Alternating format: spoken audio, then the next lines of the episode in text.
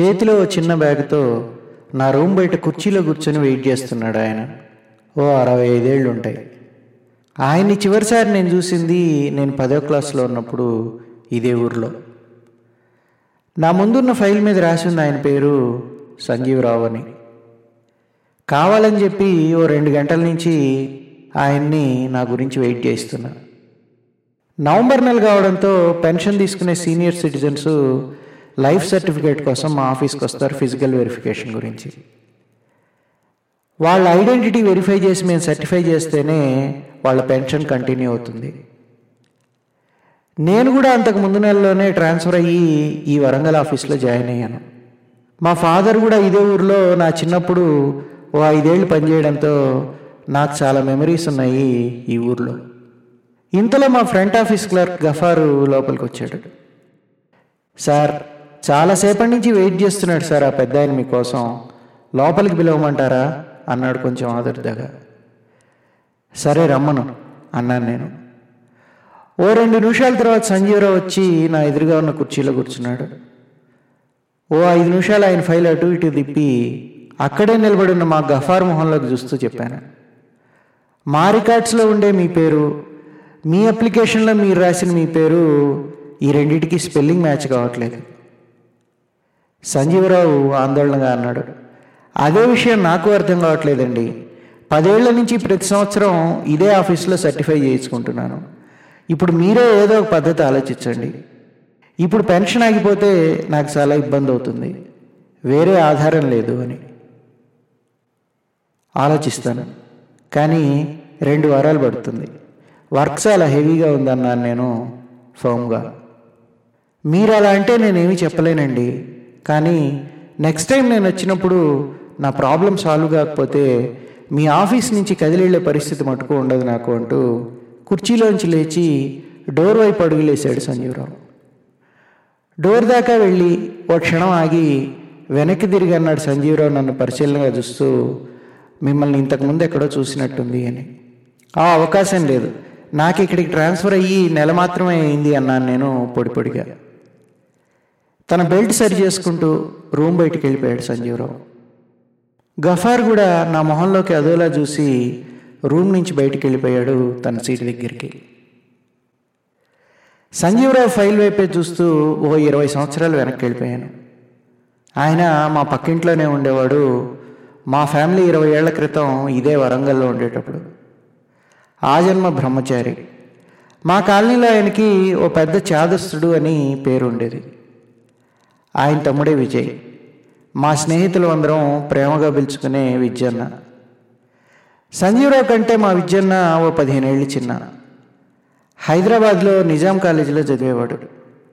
సెలవులకి విద్యన్న వరంగల్ వస్తే మా పిల్లలందరికీ పండగ పండగ. మా పిల్లలందరికీ విద్యన్న అంటే ఓ పెద్ద హీరో. ఇదిగాక మా విద్యన్నకి ఎందుకో నేనంటే విపరీతమైన ఇష్టం. నన్ను నా ఫ్రెండ్స్ని తెగ సినిమాలకి షికార్లకి తిప్పేవాడు ఊర్లో ఉన్నన్ని రోజులు. కానీ ఇంత సరదాగా ఉండే మా విద్యన్నకి సంజీవరావుకి ఎప్పుడూ పడేది కాదు. ఆ రోజు నాకు బాగా గుర్తు. మా నాన్నకి విజయవాడకి ట్రాన్స్ఫర్ ఆర్డర్స్ వచ్చిన రోజు. మా విద్యన్న హైదరాబాద్ నుంచి పూలదండలతో సహా ఒక అమ్మాయి చేయబట్టుకొని సంజీవరావు గారింట్లో దిగిపోయాడు. ఇంకా రామరావణ యుద్ధం వాళ్ళిద్దరి మధ్యలో. ఫైనల్గా పక్క రోజు పొద్దున్నే విద్యన్నను కొత్త పిల్లలతో సహా ఇంట్లో నుంచి బయటికి పంపించాడు వాళ్ళన్న సంజీవరావు గారు. కాలనీలో ఎవరు చెప్పినా వినిపించుకోకుండా. ఈ గొడవలు ఆస్తిపరంగా సంజీవరావుకి బాగానే కలిసి వచ్చాయని మా కాలనీ వాళ్ళు అనుకునేవాళ్ళు. విద్యన్నను ఆయన వదిలించుకోవడంతో. విద్యన్నను సంజీవరావు ఆ రకంగా ఇంట్లో నుంచి పంపించేసిన సంఘటన నన్ను చాలా బాధపెట్టింది సంజీవరావు అంటే అసహ్యం పుట్టేలా చేసింది. విద్యన్న తన పెళ్ళి తర్వాత హైదరాబాద్లోనే ఎక్కడో ఒక చిన్న ఇంట్లో తన భార్యతో ఉంటున్నాడని ఉద్యోగం కోసమని తెగ వెతుకుతున్నాడని అప్పట్లో మా ఫ్రెండ్స్లో ఎవరో చెప్తే విన్నాను. ఇది జరిగిన ఆరు నెలలకో ఏమో మా నాన్న ఫ్యామిలీని విజయవాడ షిఫ్ట్ చేయడంతో విద్యన్న గురించి అసలు సమాచారమే లేకుండా పోయింది. విద్యన్నను నేను మళ్ళీ చూసింది చాలా ఏళ్ళ తర్వాత డెక్కన్ క్రానికల్లో ఫోటో రూపంలో. నేను చదువు పూర్తి చేసుకుని ఉద్యోగంలో చేరి ఏదో ట్రైనింగ్ అని చెప్పి హైదరాబాద్ వెళ్ళినప్పుడు ఫోటో కింద రాసింది దశదిన కర్మలు అని ఒక డేట్ వేసి. ఇట నా ఆలోచనల్లో నేనుంటే రూమ్ లోపలికి వచ్చి నా ఎదురుగా కూర్చున్నాడు సుధాకర్. నాకు దూరం కజిన్ హైదరాబాద్లో ఉంటాడు వాడు. సుధాకర్ వాళ్ళ ఫాదర్ రామ్మోహన్ రావు గారు కూడా మా నాన్న డిపార్ట్మెంట్లోనే హనుమకొండలో పనిచేసేవాళ్ళు. కాకపోతే కొన్నేళ్ళు పనిచేసిన తర్వాత రెసిగ్నేషన్ ఇచ్చేసి ప్రైవేట్ కాంట్రాక్ట్ వర్క్ చేయడం మొదలుపెట్టి బాగా సంపాదించారు. ఇప్పుడు ట్విన్ సిటీస్లో ఉండే టాప్ బిల్డర్స్లో సుధాకర్ వాళ్ళ ఫాదరు రామ్మోహన్ గారు కూడా ఒకరు అని ఎవరో చెప్తే విన్నాను. నేనేదో అనే లోపలే సుధాకర్ చెప్పడం మొదలుపెట్టాడు నాన్ స్టాప్గా శనివారం మా రెండో చెల్లెలు పెళ్ళి హైదరాబాద్లో పెళ్ళి గోల్కొండ హోటల్లో. ముహూర్తం సాయంత్రం ఏడు గంటలకి. వెడ్డింగ్ కార్డు ఒకటే తీసుకొచ్చాను రా ఇప్పుడే మీ ఆఫీస్ దగ్గరే మా ఫాదర్ చిన్నప్పటి ఫ్రెండ్ ఒక ఆయన కనబడితే ఇచ్చేశాను. నీకు ఇవ్వకపోయినా పర్వాలేదని అని అన్నాడు సుధాకర్. మా ఆఫీస్లో ఎవరు? మీ ఫాదర్ ఫ్రెండ్ అని అడిగాను నేను క్యూరియస్గా. మీ ఎంప్లాయీ కాదు సంజీవరావు అని మీ ఆఫీస్కి ఏదో పని మీద వచ్చేట అన్నాడు సుధాకర్. ఆ మహాశయుడు నీకు కూడా తెలుసా? అడిగాను నేను వ్యంగ్యంగా. అదేంది అలా అడిగావు? అంత గొప్ప పనులు ఏం చేశాడు ఆయన? అన్నాడు సుధాకర్. విషయం అంతా చెప్పి చెప్పాను. బతికినన్నాళ్ళు అసంతృప్తితోనే గడిపేట విద్యన్న విద్యన్న చనిపోయిన రెండు నెలల తర్వాత నేను వాళ్ళ ఆవిడ్ని గెలవడం కుదిరింది. విద్యన్న దహన సంస్కారాల తర్వాత ఆ ఇంటి వైపు కన్నెత్తి కూడా చూడలేదట ఈ సంజీవరావు. ఇదిగాక ఆస్తిలో చిల్లిగవ కూడా ఇవ్వలేదట. నేను సపోర్ట్ ఆఫర్ చేస్తే విద్యన్న వాళ్ళ ఆవిడ తీసుకోవడానికి ముందుకు రాలేదు. దాని తర్వాత నేను కూడా ఆవిడతో కాంటాక్ట్లో లేను అని. ఇంత స్టోరీ ఉందని నాకు తెలీదు. మా నాన్నకేమన్నా తెలిసేమో అన్నాడు సుధాకర్. సుధాకర్ బయటికి వెళ్ళిన పది నిమిషాలకి మా ఇంటికి ఫోన్ చేసి మా ఆవిడని అడిగాను మా విద్యన్న గుర్తున్నాడా? అని. అదే మీ చిన్నప్పటి ఫ్రెండ్. హైదరాబాద్లో మా సుమతి వాళ్ళ కాలనీలో కాపురం ఉంటూ సడన్గా హార్ట్ అటాక్తో పోయాడు. ఆయనే కదా? అంది మా ఆవిడ. ఆయనే. మీ సుమతి ఫోన్ నెంబర్ ఎలాగో సంపాదించి కొంచెం ఇప్పుడు మా విద్యన్న వైఫ్ ఎలా ఉన్నారో కనుక్కుంటావా? అడిగాను నేను. సాయంత్రం డైనింగ్ టేబుల్ దగ్గర మా ఆవిడ చెప్పింది ఇప్పుడు మీ విద్యన్న వైఫ్ హైదరాబాద్ నుంచి నల్గొండ షిఫ్ట్ అయిపోయారట. ఎలా ఉందట ఆవిడ? అడిగాను నేను. కాలనీ వాళ్ళతో టచ్లోనే ఉంటుందట ఆవిడ. బాగానే ఉన్నారట నల్గొండలో ఏదో స్కూల్ రన్ చేసుకుంటూ. విజయ్ గారు పనిచేసిన కంపెనీ వాళ్ళు ఆయన పోయిన తర్వాత చాలా డబ్బులు ఇచ్చారట. విజయ్ గారు కంపెనీ షేర్లలో ఇన్వెస్ట్ చేశారని చెప్పి. కంపెనీ పేరు కూడా ఏదో చెప్పిందండి సుమతి. చాలా పెద్ద కంపెనీ అట. జననీయో రమణీయో అని అంది మా ఆవిడ. మంచి న్యూస్ చెప్పావు అన్నాను నేను మా ఆవిడతో కంచం ముందు నుంచి లేస్తూ. ఆ శనివారం సాయంత్రం హైదరాబాద్ చేరుకున్నాను సుధాకర్ సిస్టర్ మ్యారేజ్కి అని చెప్పి. సికింద్రాబాద్ స్టేషన్ నుంచి ట్యాక్సీ తీసుకుంటే గంట పట్టాల్సిన జర్నీ రెండు గంటలు పట్టింది. ముహూర్తానికి గంట లేటుగా వెన్యూకి చేరుకున్నాను.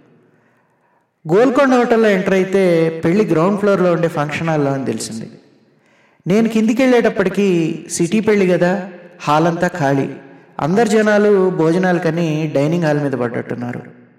సుధాకర్ వాళ్ళ ఫాదర్ రామ్మోహన్ గారు ఓ మూల కూర్చోన్నారు తీరిగ్గా. సుధాకర్ అక్కడే స్టేజ్ మీద ఉన్న వాళ్ళ చెల్లెలకి బావకి నన్ను పరిచయం చేశాడు. స్టేజ్ దిగిన తర్వాత నన్ను కూడా డైనింగ్ హాల్లోకి తోలిస్తూ చెప్పాడు వాడు నువ్వు భోజనం చేసిరా? వచ్చిన తర్వాత పది నిమిషాలు మాట్లాడుకుందాం అని. భోజనం చేసి హాల్లోకి వచ్చేటప్పటికి సుధాకరు వాళ్ళ ఫాదర్తో కూర్చొని ఏదో మాట్లాడుతున్నాడు యానిమేటెడ్గా. దూరం నుంచి వస్తున్న నన్ను చూసి పిలిచాడు దగ్గరికి.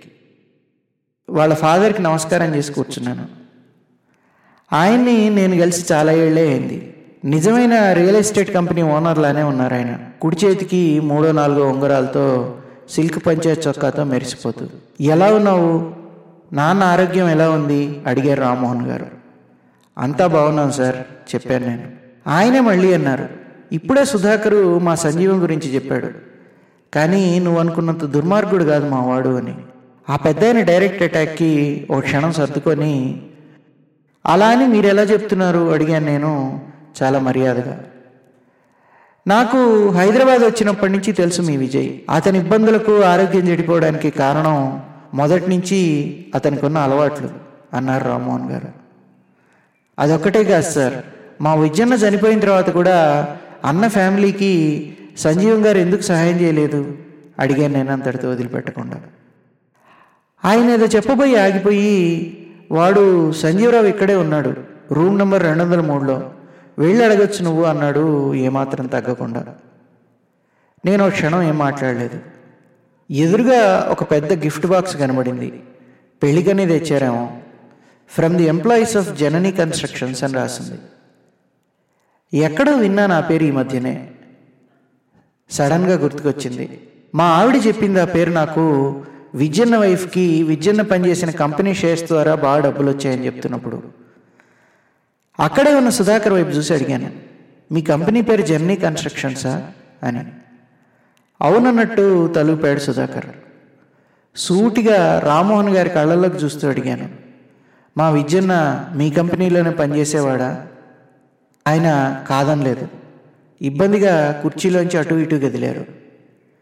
వెంటనే నేనే అడిగాను విద్యన్నకి మీరు సంజీవరావు గారి ఫ్రెండ్ అని చెప్పి తెలుసా? తెలీదు అన్నారు రామ్మోహన్ గారు. నాకు నెమ్మదిగా విషయం అంతా అర్థం అవడం మొదలుపెట్టింది. ఆయన్ని ప్రశ్నించాను. ఈ ఉద్యోగము ఈ షేర్ డబ్బులు అవి మీ సహాయమా? ఫ్రెండ్ తమ్ముడు అని చెప్పి రామ్మోహన్ గారు కొంచెం బాధగా మొహం పెట్టి చెప్పాడు. మా నలభై ఏళ్ళ పరిచయంలో ఒక్కసారి మా సంజీవన్న నా సహాయం తీసుకున్నాడు. అది వాళ్ళ విజయ్కి పెళ్ళయి ఉద్యోగం లేకుండా తిరుగుతున్నప్పుడు అతని ఉద్యోగం విషయంలో అని. మరి షేర్ డబ్బుల విషయం? అన్నాను నేను కొంచెం రెట్టిస్తూ. రామ్మోహన్ గారు చెప్పారు అది నా సహాయం కాదు. విజయ్ పోయిన కొన్ని రోజులకి సంజీవానికి రిటైర్మెంట్ బెనిఫిట్స్ ఏవో వస్తే దాంతోపాటు వాళ్ళ ఊళ్ళో ఉన్న ఒక ఎకరం కూడా అమ్మేసి అంతా తీసుకొచ్చి నా చేతిలో పెట్టి విజయ్ భార్యకి అందజేయమన్నాడు అని. నాకు ఒంట్లో ఏదో చిన్న కరెంట్ పాస్ అయినట్టు అనిపించింది ఆ వాక్యం వినగానే. సంజీవరావు గారు రూమ్ నెంబర్ ఎంత అన్నారు అడిగాను నేను వెంటనే. రెండు వందల మూడు చెప్పారు రామ్మోహన్ గారు. లిఫ్ట్ వైపు వెళ్తున్న నాతో అన్నారు రామ్మోహన్ గారు ఈ విషయాలన్నీ ఇప్పటిదాకా నాకు సంజీవానికి మధ్యలోనే ఉన్నాయి. ఎవరికి ఈ విషయాలు చెప్పొద్దని మాట తీసుకున్నాడు మావాడు అని. ఆయన వైపు తిరిగి చూడకుండా లిఫ్ట్ వైపు పెద్ద పెద్ద అంగలేసుకుంటూ వెళ్ళిపోయాను. రెండో ఫ్లోర్లో దిగి రెండు వందల మూడు నెంబర్ కోసం చూసుకుంటూ ముందుకెళ్ళాను. రూమ్ తలుపులు తెరిచున్నాయి. ఓ చిన్న బ్యాగ్లో బట్టలు సర్దుకుంటున్నారు సంజీవరావు గారు టేబుల్ దగ్గర నిలబడి. డోర్ నాక్ చేసి అడిగాను లోపలికి రావచ్చా సార్ అని. ఆయన తలెత్తి నా వైపు ఒక క్షణం చూసి వెంటనే గుర్తుపెట్టి కొంచెం ఆశ్చర్యంగా లోపలికి రండి ఆ కుర్చీలో కూర్చోండి అన్నారు సర్దడం ఆపకుండా. ఏదో తొందరలో ఉన్నట్టున్నాడు ఆయన. నేను రూమ్లోకి వెళ్ళాను కానీ కూర్చోలేదు. నిలబడే ఉన్నాను. సంజీవరావు గారే నా వైపు తిరిగి అడిగారు మీరేమిటి ఇక్కడ? మీ స్నేహితులు రామ్మోహన్ గారు నాకు దూర బంధువు అవుతారండి. ఆయనతో మాట్లాడుతుంటే మీరు కూడా పెళ్ళికి వచ్చారని తెలిసింది. విద్యన్న గురించి మీతో రెండు నిమిషాలు మాట్లాడిపోదామని వచ్చాను అన్నాను నేను. ఆయన మొహంలో కొంత బాధ కనబడింది విద్యన్న పేరు వినగానే. తమాయించుకొని అడిగారు ఆయన. మీ నాన్నగారు సాంబశివరావు గారు ఎలా ఉన్నారు? ఎక్కడ ఉంటున్నారు ఆయన ఇప్పుడు? అని చెప్పి. నన్ను మీరు గుర్తుపట్టారా? అడిగాను నేను ఆశ్చర్యంగా. ఆ రోజు మీ ఆఫీస్లోంచి బయటకు వస్తుంటే గుర్తొచ్చింది. నన్ను ఆ రోజు మీరు గుర్తుపట్టినట్లేదు. చాలా రోజులైంది కదా నన్ను చూడంగానే గుర్తుపట్టడం కష్టం కూడా అన్నారు ఆయన. ఎక్కడో గుచ్చినట్టయింది. నేనేం సమాధానం ఇవ్వలేదు. మళ్ళీ ఆయనే అన్నారు మీరేమనుకోనంటే మళ్ళీ వరంగల్లో కలుద్దాం మీ ఆఫీస్కి వచ్చినప్పుడు ఇప్పుడు నా ట్రైన్ అందుకోవాలి. సికింద్రాబాద్ నుంచి ఇంకో గంటలో బయలుదేరుతుంది అని. ఆయన సర్దుతున్న బట్టల్లోంచి ఓ పర్సు జారిపడింది. దాంట్లో విజయన్న ఫోటో. పర్సు కింది నుంచి తీసి ఆయన చేతికిస్తూ అన్నాను చిన్నగా రామ్మోహన్ గారు మీరు విజయన్న కోసం చేసిందంతా చెప్పారు అని. అదంతా ఎవరికి చెప్పొద్దన్నా కదా అన్నాడు ఆయన ఇబ్బందిగా. ఉండబట్టలేకన్నాను. విద్యన్ అంటే అంత ఇష్టం ఉన్న మీరు అన్న ఉన్నన్ని రోజులు అంత దూరం ఎందుకు పెట్టారు అన్నని అని చెప్పి. పెళ్ళైన తర్వాత నా నుంచి దూరంగా ఉంటే బాధ్యత తెలుస్తుంది అనుకున్నా. కానీ ఈ లోపలే అంతా అయిపోయింది. ఉన్న కొన్ని రోజులు వాడి భార్య కూడా వాడితో ఇబ్బందులు పడేది అని విన్నాను. చనిపోయిన తర్వాత అయినా ఆ జ్ఞాపకాల్లో వాడు గొప్పగా మిగిలిపోవాలని డబ్బులతో రామ్మోహన్ని పంపించాను. విజయ్ సేవ్ చేసిన డబ్బులు అని చెప్పి ఇచ్చిరమ్మలో నాకు నోట్లోంచి మాటలు రాలేదు. ఓ రెండు క్షణాల తర్వాత తేరుకొని ఆయనతో చెప్పాను నా చిన్నతనం అంతా విద్యన్నే నిండిపోయినాడు సార్. కానీ నేను ఇంకో ఇరవై ఏళ్ళు ఎదిగితే కానీ పొరలుగా మిన్న కళ్ళకు మీరు కనబడలేదు అని చేతులెత్తి నమస్కరిస్తూ